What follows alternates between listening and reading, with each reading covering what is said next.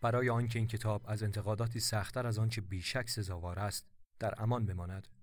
چند کلمه ای از باب توضیح و معذرت لازم می آید.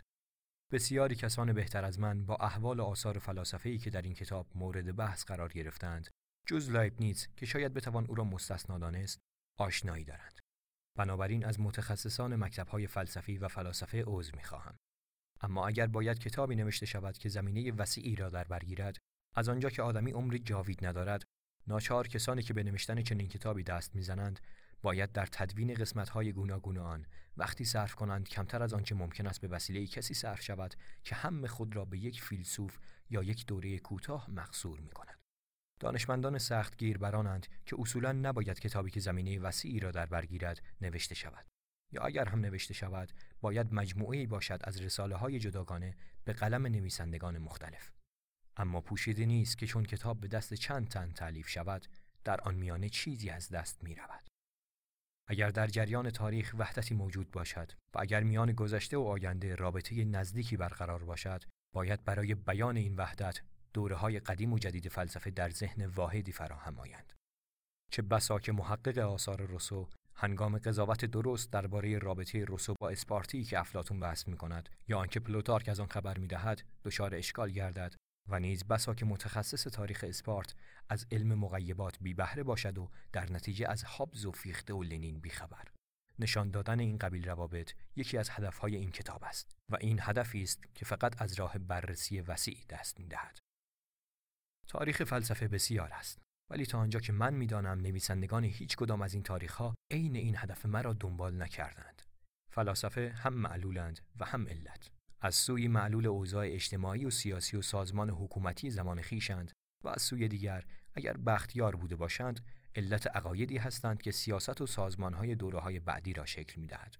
اما در قالب تاریخها فلاسفه یکایک در فضای خالی ظاهر می شوند و رابطه عقاید هر یک با دیگری باز نموده نمی شود جز اینکه گاه نظریات فیلسوفی با نظریات فلاسفی پیش از او سنجیده می شود من برخلاف کوشیدم تا آنجا که حقیقت اجازه می دهد هر فیلسوفی را به عنوان محصول محیط خود عرضه دارم و باز نمایم که افکار و احساساتی که در اجتماع اصر وی به صورتی مبهم و آشفته وجود داشته در وجود او متراکم و متبلور شده است. این کار باعث شده که چند فصل از این کتاب به تاریخ تمدن اختصاص یابد. هیچ کس نمی‌تواند بدون قدری اطلاع از دوره تمدن یونان، رواقیان و اپیکوریان را بشناسد یا بیآگاهی مختصری از چگونگی رشد کلیسا از قرن پنجم تا سیزدهم از فلسفه مدرسیان سر در بیاورد. بدین سبب من آن قسمتهایی از خطوط اصلی تاریخ را که در نظرم بیشترین تأثیر را در تفکر فلسفی داشتهاند تشریح کردم و حداکثر تفصیل را در جاهایی به کار بردم که پنداشتم برای برخی از خوانندگان ناشناخته است. مثلا در مورد آغاز قرون وسطا. اما در همین فصلهای تاریخی نیز از بیان آنچه در فلسفه آن عصر یا پس از آن تأثیر ناچیزی داشته یا اصولا بی تأثیر بوده است سخت دوری جستم. در تعلیف کتابی چون کتاب حاضر مسئله برگزیدن مطلب مسئله بس دشواری است. کتابی که در آن از جزئیات سخن به میان نیاید خشک و خالی و خسته کننده می گردد و چون به جزئیات پرداخته شود بیم آن می رود که مصنوی هفتاد من کاغذ شود. من خواستم این دو شق را با هم سازش دهم.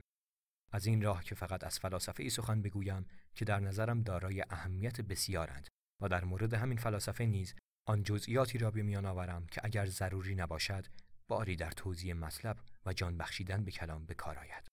فلسفه از دیرگاه امری تنها مربوط به مدرسه ها و یا موضوعی تنها برای بحث و جدل مشتی مردم درس خوانده نبوده است. فلسفه جزو زندگی اجتماع بوده و من کوشیدم آن را بدین اعتبار بررسی کنم.